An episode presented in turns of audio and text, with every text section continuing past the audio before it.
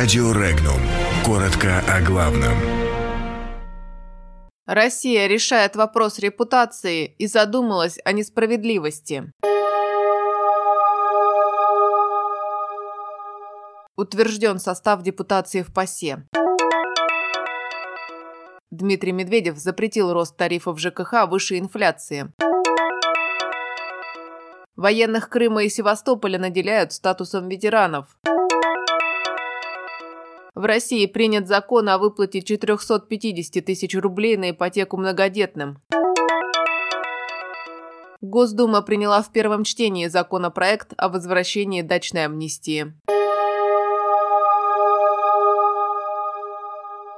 Совет Думы утвердил состав депутатской части делегации Федерального собрания в ПАСЕ. В состав депутации Госдумы вошли 22 человека, 11 представителей и 11 заместителей. Согласно межфракционному квотному принципу от фракции «Единая Россия» были выдвинуты 14 депутатов, по 3 депутата от ЛДПР и КПРФ и 2 от «Справедливой России». Со своей стороны Софет параллельно утверждает сенаторов, которые войдут в состав российской делегации в ПАСЕ. Заявка на подтверждение полномочий случае будет подаваться, исходя из результатов голосования по резолюции к докладу Петры де Сутер и поправкам об ограничении санкционного механизма ПАСЕ. Российская делегация не участвует в сессиях Ассамблеи с января 2015 года, когда делегацию лишили прав голосовать, участвовать в работе руководящих органов, а также в миссиях наблюдателей на выборах. С июня 2017 года Россия не платила взносы в Совет Европы. Внесены изменения в порядок формирования индексов платы за услуги ЖКХ. Соответствующее постановление подписал премьер-министр России Дмитрий Медведев. Цель – исключить возможность необоснованного роста платы, которую граждане вносят за услуги ЖКХ, выше уровня прогнозируемой инфляции. Постановление поможет более жестко контролировать цены на услуги ЖКХ. Регионы будут обязаны согласовывать эти превышения индексов с ФАС. Напомним, в апреле премьер-министр Дмитрий Медведев, выступая с отчетом в Госдуме, Госдуме заявил, что рост тарифов на ЖКХ – тема насущная. Рост тарифов должен быть ограничен инфляцией.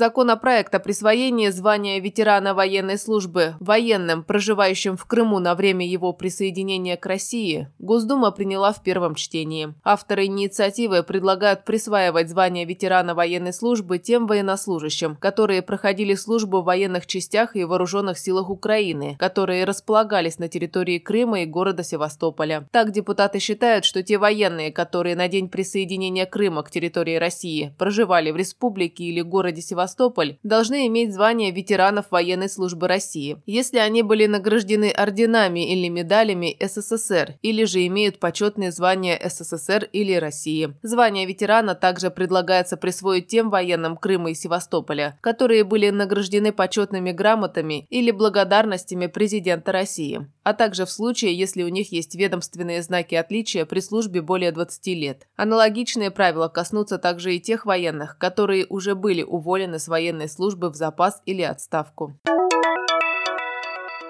Госдума приняла в третьем итоговом чтении закон, устанавливающий дополнительные меры господдержки семей с тремя и более детьми. Многодетные семьи, оформившие ипотечный кредит, смогут получить дополнительную выплату из бюджета на его погашение. Сумма такой выплаты составляет 450 тысяч рублей. Получить такую выплату смогут не все граждане. Претендовать на господдержку смогут семьи, в которых с 1 января 2019 года и по 31 декабря 2022 года появился третий или последующий ребенок. Обратиться к государству за выплаты из федерального бюджета смогут те многодетные семьи, которые оформили ипотечный кредит до 1 июля 2023 года. Условия и правила обращения за выплаты определит правительство. Воспользоваться такой мерой поддержки граждане смогут только один раз.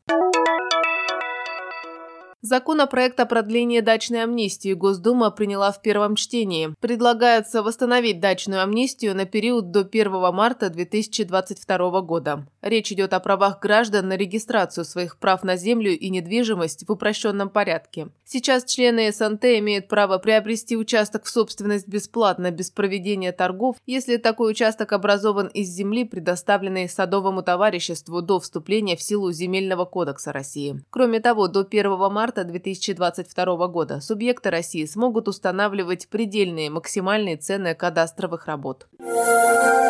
Подробности читайте на сайте Regnum.ru.